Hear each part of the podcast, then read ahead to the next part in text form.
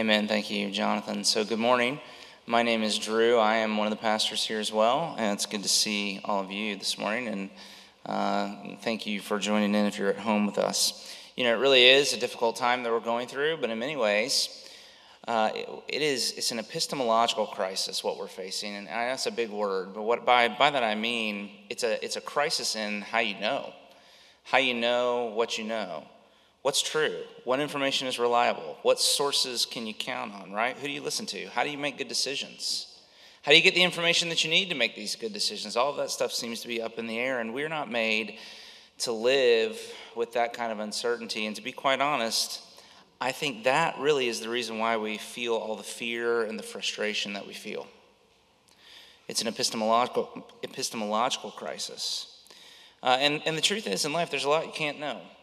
There's a lot that's up in the air. There's a lot that, that really you have no choice but to kind of shake your head at and be unsure of. But there's one thing that you can be sure of. I mean, that's the message of Christianity, that there is some, there's some certainty in the world. God has broken into this world in Jesus Christ in love. You can be sure of that. And you can be sure of everything that flows from that. And you can live confidently towards God and live confidently for Him, not shrinking back, but pressing on and pressing in to the things He's called us to. That's what, that's what the passages we're going to read here in just a minute in John are about. Now, as we read, I want you to pay attention to the word confidence because it keeps coming up.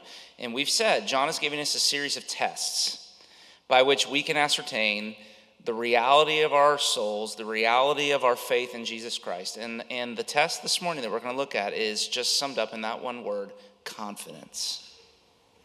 That you can, if your faith is in Jesus, live confidently towards God, no matter what's going on around you.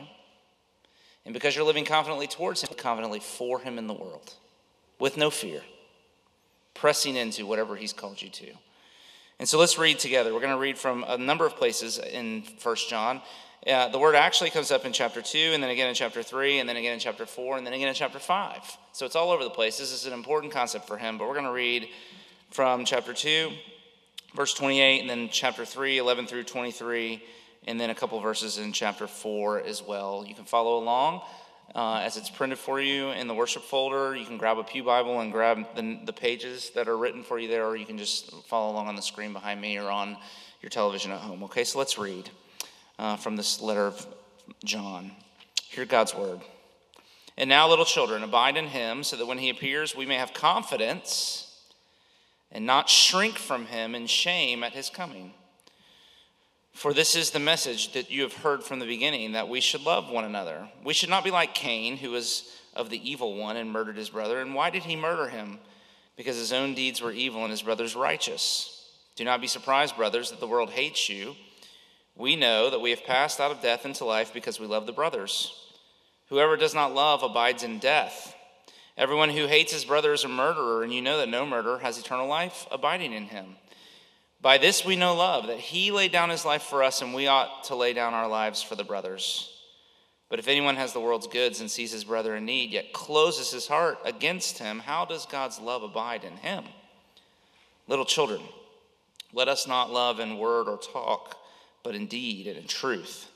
For by this we shall know that we are of the truth and reassure our hearts before him, have confidence before him. For whenever our heart condemns us, God is greater than our heart, and he knows everything. Beloved, if our heart does not condemn us, we have confidence before God. And whatever we ask, we receive from him because we keep his commandments and do what pleases him. And this is his commandment that we believe in the name of his son, Jesus Christ, and love one another just as he commanded us. And so we have come to know and to believe the love that God has for us. God is love. And whoever abides in love abides in God, and God abides in him. By this is love perfected with us, so that we may have confidence for the day of judgment, because as he is, so also are we in this world. There is no fear in love, but perfect love casts out fear, for fear has to do with punishment, and whoever fears has not been perfected in love. This is the word of the Lord. And so, two things, just two things this morning from this text that we want to kind of um, investigate and discover together this morning. The first thing is why is it so hard to be confident in God's love? I mean, why is it? I mean, it's the struggle, right? It's the struggle in Christianity. It's the struggle in most of life. It, why is it so hard to be confident in God's love? And what happens when you're not? If you're not able to live confidently in that way, what, what results in your life? And then, secondly, well, then, if, it, if we just admit the struggle, we can also go to the solution and we can say, well, then, how can you be confident? And when you get that confidence, what, what then? That's what we're going to see this morning, okay? So, first, why it's so hard to be confident and what happens when you're not confident in God's love. And then, secondly, how you can be confident and what happens then. So, first, let's just walk through the text together along those two points. First, we want to just talk about why it is so hard to be confident in the fact that God do- does love us and then the negative impact of that unbelief. John Owen said it's the hardest thing in the world to believe that God loves us, but it, that is also the greatest sin we commit. The greatest sin we can commit against him is to not believe that he loves us. It's the sin underneath every other sin. And so, Jonathan and I were talking this past week. I mean, this is the issue in the Christian life. Every other issue anxiety, fear, marriage struggles, relational conflict all of it stems from this problem. I mean, you got to get this right, and then everything else flows from, from whether you get this right or whether you actually have it wrong. We often shrink from Him instead of confidently coming to Him because we're told here in chapter 3 that we live with our hearts condemning us. Do you see that phrase in, in 1 John 3.20? It's my life verse. Now, y'all are not awake because you should chuckle at that, okay? Can you chuckle with me? Can you laugh at me, please? Can you? Okay. I mean, right? I mean, I seem to live right there in John 3:20 uh, more than any place in the entire Bible. Anybody else? You with me? It says, "Our hearts, whenever our hearts condemn us, you know, beloved, if our hearts condemn us, we have confidence before God." And so, the op- opposite of the confidence we're describing is this condemning heart. Uh, but what is it? Well, if you, you read the stories in the Bible, when God showed up, people in that place, wherever it was, usually ended up with their faces in the dirt. They shrank back. Usually they fell to their knees or fell on their face and couldn't even look at him because God is an overwhelming existential reality. And if he ever comes near, if you ever are blessed with that kind of experience, if you ever really do experience his real presence, anytime he comes near, the very first thing that happens is that you immediately feel a sense of dread because of your own unworthiness and sin. So, John Calvin said that the more you get to know God and see Him as He really is, the very next thing that happens is the more you see of yourself and the more you see you for what you really are, the more you experience His glory and His light, the more you're confronted with your own darkness and your own sin. It happens at the same time. And so, this is actually the way it's supposed to work. This is the way of spiritual enlightenment, actually. At the beginning, you see your sin, you see God's glory and His holiness and in his justice and, and his demands, and you immediately see your sin. And instead of redoubling your efforts to be a good person, you wave the white flag and you admit that you need a Savior because you know that no doing of your own would ever be enough. I mean, that's saving faith. At its bare minimum, that's saving faith. The problem is when you confess your sins and God saves you, and he forgives you for Jesus' sake, and he casts your sins into the depths of the sea and remembers them no more, the way Micah the prophet talks about. But even so, you go on and your sins keep coming up and keep condemning you. Your heart keeps working out that condemnation, and you, you continue to be overwhelmed by the accusations of your own heart, and so you begin to shrink back into fear, into selfishness. And even people of faith can live there because it's hard. It's hard to be confident in God's love.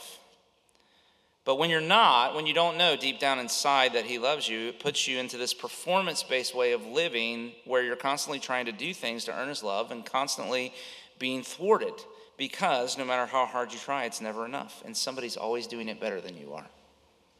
And unfortunately, you're hyper aware of how well everybody else is doing relative to your own failure. Now, this happens on the subconscious level most times. We're often not even aware that what's motivating us in so much of what we do is the search for God's smile, but that's it.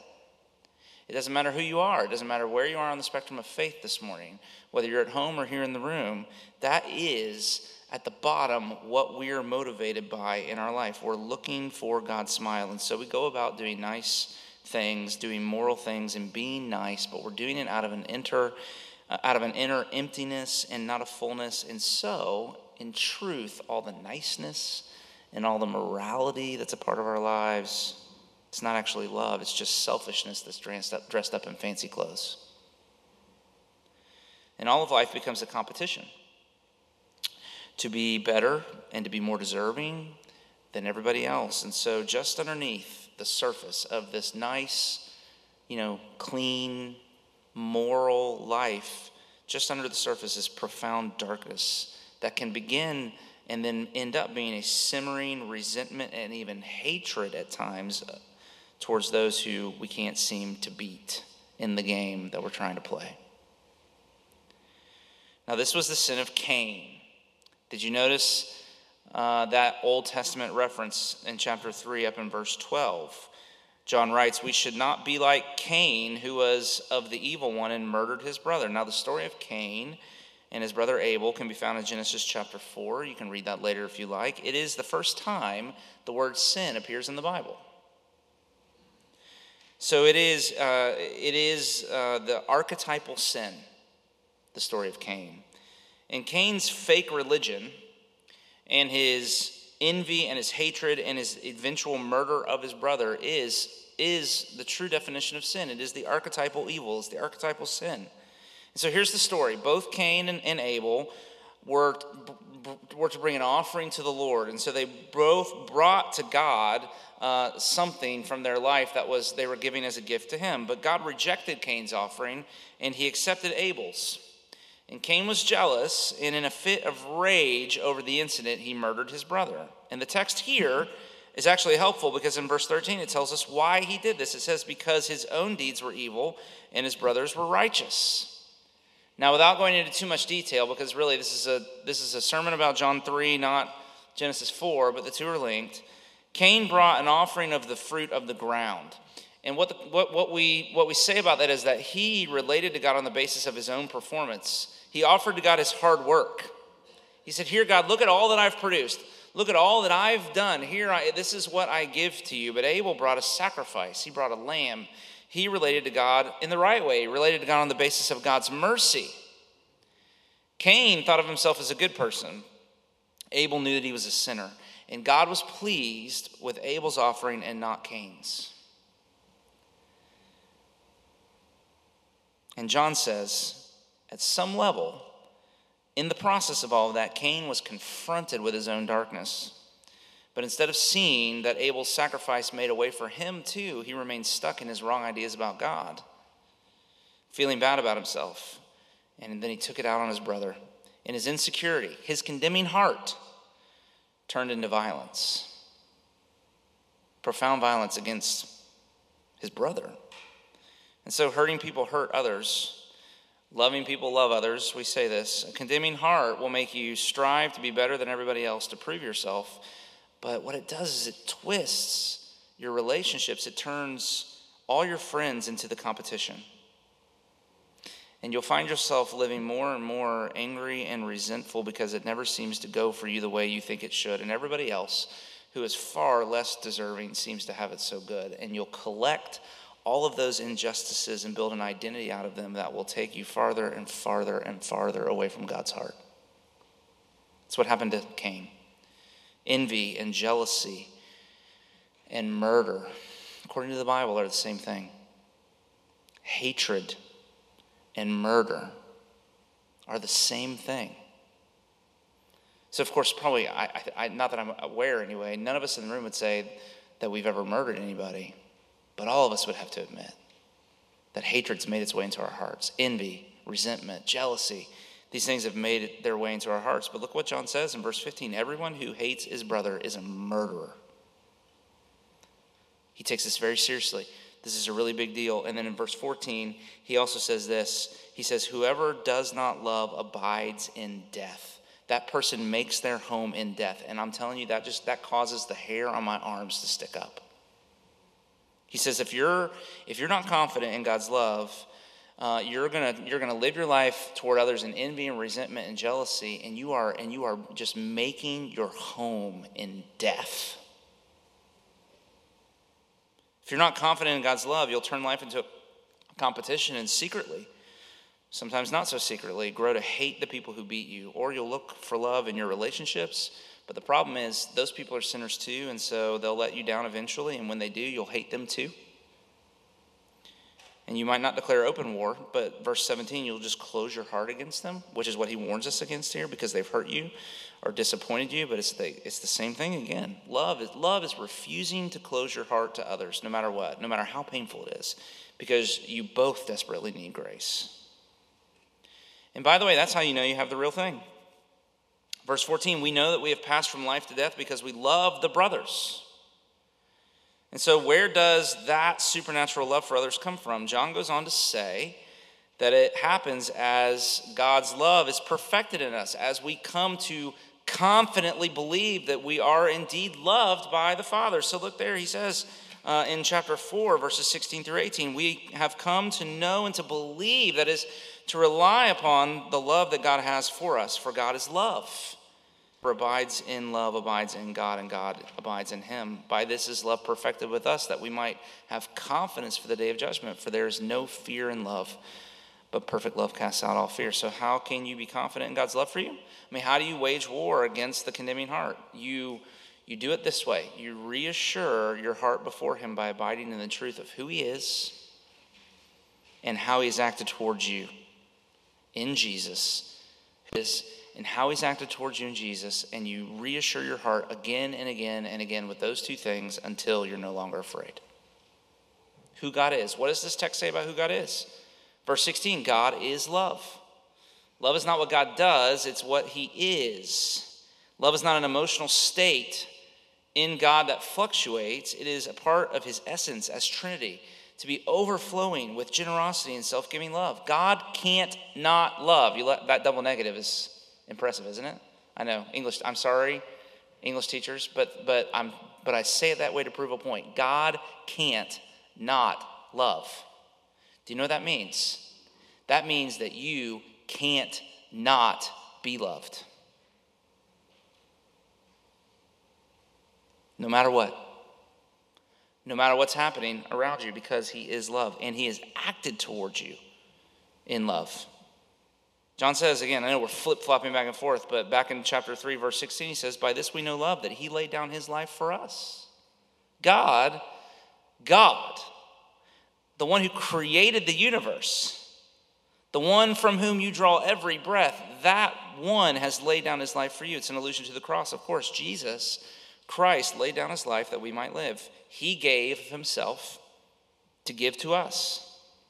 But you see, it's not a one time thing The cross is the ultimate example of the way God lives towards us all the time, in everything He does, every moment of every day. And so the condemning heart is an unbelieving heart. That's the problem. That's why I say it's the sin underneath every sin. It suffers from wrong ideas about what God is like. So the way you overcome it is not to vow to do better, but to believe differently about God. And so the answer when your heart condemns you is not a self esteem exercise. Stuart Smalley in front of the window, right? You're, or you is smart, you is kind. I mean, that's, those are powerful things, but that's not the way you fight this here. It's not, it's not a self esteem exercise. You have to put your theology to work. And so it's not, don't be so hard on yourself. You're not as bad as you feel. No. Verse 20 of chapter 3 says, God is greater than your heart, and He knows everything. In other words, here's the theological truth the stuff that you feel guilty about, that's just the tip of the iceberg, actually. You're not even aware of the worst stuff because sin is deceitful and it's buried itself inside of you and you can't see it, so everybody else sees it. But you are the least aware of the worst parts of who you are in all of the world. And God, it says, knows it all. God knows all the way to the bottom. He sees every bit of it, and His love is greater than your sin. And so the way you quiet your heart, you quiet this condemning heart, is not by disagreeing. This is counterintuitive, but actually you do it by agreeing with whatever your heart, you know, your heart starts to say liar, fraud, failure. And the way you the way you respond is not by, by trying to say, oh no, you're wrong. The way you respond is you say, yeah, you don't know the half of it. I'm way worse than you know. You say that to your own heart. You agree. And then you go to Jesus. You admit the truth about yourself. And then, right on the heels of that, you admit the greater truth about God. Because He is the authority on what is true, not your heart. Did you hear that? God is greater than our hearts. He is the authority. What He says should be the thing shaping and forming the way you think about yourself, not whatever's bubbling up from inside of you. And what does He say? Here's what God says about you there is no condemnation for those who are in Christ Jesus. So Paul goes on to say there in Romans 8, I just quoted from there. He says, I'm convinced about God's love. He says, I'm absolutely convinced about the fact that God loves me. And that's the key to be so sure that your sin is no match for his grace that when you stand before him on the day of judgment, you can stand there confidently and not shrink back because you know you have nothing to fear. And every day from here to there, to live convinced that nothing can separate you from his love. That's what the Hebrews passage is describing that we read a little while ago this life of confidently drawing near to God. It's this great passage. With a true heart, you should go back and look at those words later. He talks about a true heart in full assurance of faith with our hearts sprinkled clean from an evil conscience. I mean, it's the opposite of the condemning heart. Now, we didn't read this part, but in chapter 5, John circles back to this theme of confidence one more time, and he says, And this is the confidence that we have towards him. I mean, this is the application of what we're talking about. This is the confidence we have toward him that if we ask anything according to his will, he hears us. And so, if you want to know kind of where you are in this whole process, you can measure your confidence by how often you pray and by the kinds of things you ask for. Now, don't get hung up on your prayer failures. Ask the bigger questions. Ask what prayer is, what your practice of prayer, whether you have no practice of prayer or whether you have a, a, a really robust practice of prayer. Ask what your practice of prayer is telling you about what you believe. Do you believe that your life is being carefully arranged for by the Father's love? So that you really can live not afraid. So that you can do life not by having to make it all happen on your own, but you can truly do life by asking because you have a Father who is taking care of all the details because of his love for you. Uh, we moved Canaan uh, back to Florida State yesterday, so pray for our family. It's an emotional day, you know, sad. Uh, for the kids, the, the, boys there were talking about how it was harder for them the second time around. So, but it was like I'm, I describe it as the yearly dose of parental rejection. You know, like leave me, get out of here. I'm ready to do this on my own. Uh, but uh, so all the process of that we've been going through the last few weeks, and Ashley loves the best in our family. So she's she's planned for weeks. She's had everything laid out. It was all ready to go. But of course, she's dealing with a 20 year old boy and a husband who doesn't do that, and so there was still a lot of last minute things. So it ended up that I had to take Friday most of the day to run errands uh, to go to Orlando to pick something up and just to get all the things that we needed to be able to pack the car and go tomorrow. Uh, and I spent that time because um, I wanted to get not just the stuff that he needed, but I wanted to get a few things that I knew that he really wanted, and that would just make it great for him. That he'd have a great year if we got this, just these few things, right? So I spent a lot of time doing that. Um, and it is. I mean, everything looked great when we left. Now, probably by this morning, it's all just like it's like a bomb exploded in the room, or who knows. But when we left, it looked really nice. This little room he has, it was all set up. Everything was great. Uh, but while we were doing all that planning, as parents who love our son and preparing for him as parents do, what we didn't realize is God was doing the same for us. So uh, he needed a new bed. And uh, we had arranged for that too. Like I said, Ashley was thinking ahead. It was going to be delivered to his apartment as we were just as we were moving in. It was all going to be perfect. It was all working exactly the way it was supposed to. And until Friday night, about eight o'clock, we got the call that uh, the bed didn't make it on the delivery truck. Uh, and so, uh, oh, Mama went dark. Like, so we had to pack an air mattress because it may, you know it was going to be two weeks because of COVID, of course, before they could get the bed to him in his house. And we were just so distraught. So we packed, you know, we packed the car with an air mattress, drove to Tallahassee, pulled into the store where we had, you know, because we were going to go there and choose somebody out. But we pulled in the parking lot, we prayed. We said, Lord, we have no idea, but, you know, you can do something about this. We went in. Uh, she, she had called the manager or the assistant manager the day before, and so somehow someone had left the very last, I mean, literally the very last mattress in the entire store with our name on it there. They gave us $100 off. We put it on top of the car in the rain, drove it to the house, but got it there. Uh, and then just a little bit later, a friend out of the blue brought over a Tempur-Pedic uh, topper that we did not buy him because we're cheap, that he wanted. And so Canaan got a much better bed than we planned for. Right? Because in of our, all of our planning, for our son, God was planning for us in ways. Now, it doesn't always work that way, it doesn't. But when it doesn't, it doesn't mean you're any less loved, it just means it's a more complicated process. But the point is, does your confidence in God's love for you cause you to ask boldly of Him or to, and to live boldly for Him? Because it should. You know, I've noticed over the years that my children uh, were always willing to do dangerous, borderline dumb things, adventurous things when I was around that they would never have ever dreamed of doing if I wasn't there. Climbing waterfalls, they may fall to their death from, but or whatever it might be. Something about my presence and my strength as their dad and my love for them and their confidence in that gave them courage. Like a little child jumping into a swimming pool for the first time. It's like a rite of passage, isn't it? Where they stand there at the edge of the pool and you ask them to do, them all, do it all by themselves, and they are so afraid, even though there's absolutely nothing for them to be afraid of because they have the swimmies on and they're going to be fine. But then what happens? What do you, so what do you do?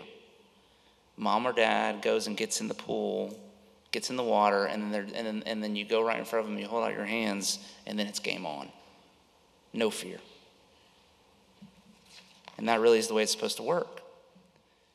The application of the text is that we can have courage with God and then learn to live with courage for him.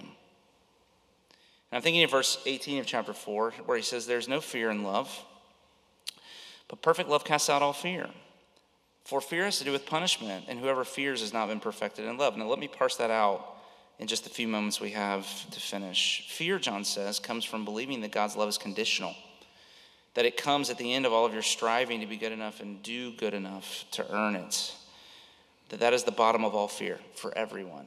And you got to be spiritually aware people know that. And so being afraid that you're not doing enough and that right around the corner is some kind of comeuppance, that's where all the rest of our fear comes from. But if you're always feeling like being loved by God is in jeopardy, you're cautious, you'll be cautiously trying to avoid making mistakes. You'll shrink back from life because you're shrinking back from God. But perfect love, we're told, casts out fear. And there's so much to be afraid of. You know, there's so much fear, right? There's so much fear right now. And I would say be wise and cautious and loving, but don't be afraid. We have nothing to fear. Perfect love casts out fear by canceling the threat of any future condemnation. So on the cross, Jesus, uh, Isaiah the prophet says, that our punishment was upon him. So Jesus Christ has already suffered the ultimate consequences of, of your sin. That doesn't mean there are no consequences that you have to face, but it does mean that those consequences, whatever consequences you face, they cannot thwart God's design to love you and, to the, and the ultimate good that he intends to accomplish in you and for you and through you. I mean, the gospel truth is God's love never fails or fluctuates because it isn't tied to our performance. And so when he says, I will never leave you or forsake you, he means it. It's a sure thing. And so you don't have to be afraid. On Judgment Day, it says, when you're standing before Him, you can stand there in confidence with your head held high, not because you've won the day, but because the record entered into the case on that day is not the record of your sins and failures or your successes, but the record of Jesus' perfect righteousness. And so, verse 17, as He is, so also are we. I mean, it, you should just lock in on that phrase. That is a great phrase. But are you aware, as he is, so are you in the Father's eyes? What a gospel promise. And if you can look forward to the day of judgment with that kind of confidence, that, then you can look forward to each day between here and there with the same confidence. Because look there verse 17, it says, As he is, so also are we in this world. And so tomorrow is not sure to be full of the deserved consequences of your moral failings and your bad decisions. Tomorrow and the next day and the next and all the days from now until the great day, they all have been prepared with undeserved extravagances because you're so loved. And the only way to undo it, this great thing that God wants to do, the only way to undo it is to give in to your fear. See, fear and love are opposites. Fear banishes love, love banishes fear. Well, what happens then? Well, it says that when the fear is gone, then God's love begins to be perfected with us. Chapter 4, verse 17. Now, this is something that we've got to come back to again next week. But the word there, perfect or perfected, is the tetelestai. It's the word that Jesus uttered on the cross. It is finished. And so, this is the end of God's love. It's the goal of God's love to drive out the fear from us and then transform us into people who drive out the fear of others through our love for them. I mean, there's a sense in which my kids are meant, they've been designed to experience God's love. Their experience of His love is incomplete until they experience it in me, through me, in my love for them. And so to be perfected by love is to go through life being loved and loving, loving and being loved, because that is what God's life is all about. God is Trinity, Father, Son, and Holy Spirit. And the life of God, the Trinity, is the eternal experience of each of the persons loving the others and being loved in return, a community of love. And so God's love perfected in you then is your experience of being loved by the Father, Father, Son, and Holy Spirit. This love overflowing and creating from you a community of love around you. But that's next week. And we're out of time, so you got to come back. If you've not been here in a while and you're listening at home, can I just encourage you come back? We fight our fear together by warming our hearts at the fire of our collective courage, like charcoal bricks in a fire. You take one and you separate it from the rest, and it will lose its heat. And I'm afraid that's what's happened to so many people. But then, if you if you stack it back together with the rest, it will catch fire again. We need to be together now more than ever. So come back. Let me encourage you. Come back, because that's the, what the world so desperately needs right now. It needs a people who together are not afraid, and who together are fiercely committed to love. It's exactly what Jesus' love for us makes possible. And so let's pray that it would be true of us. Will you pray with me as we come to the close today? So, Father, may indeed your love be made perfect in us in the way that we live confidently being loved and the way we live confidently loving others so that through the love that we show and the love that we um, share with one another, the world might come to know that there is reason to hope, that, that we would be a voice of reason in an age of, of confusion and despair, that we would be a people pointing to uh, the great truth that could be known, the sure thing in life that you have in Jesus Christ moved out into the world to love. And so there's no reason ultimately for us to be afraid. There's no reason, there's, there's nothing that can take away our hope. And we can be a people that stand upon that faith, hope, and love, and so share it to the world that it becomes good news, which indeed it is. And so make it true, make it good news to us. And then may it be a good news that we share so that you might be glorified in us, we pray. In Jesus' name, amen. So build your life upon his love. It's the sure foundation. It's the only foundation. If you're afraid, if you're not sure where to go, if you're not sure what to do next, build your life upon his love, and then let him send you into the world to love and serve. That's what that's what the Christian life is. And so receive this benediction as he sends us. Here is the promise yet again of his heart towards you. May the Lord bless you and keep you. May the Lord make his face shine upon you, and be gracious to you. May the Lord turn his face towards you, give you his peace both now and forevermore. Amen. God bless you. Go in his peace.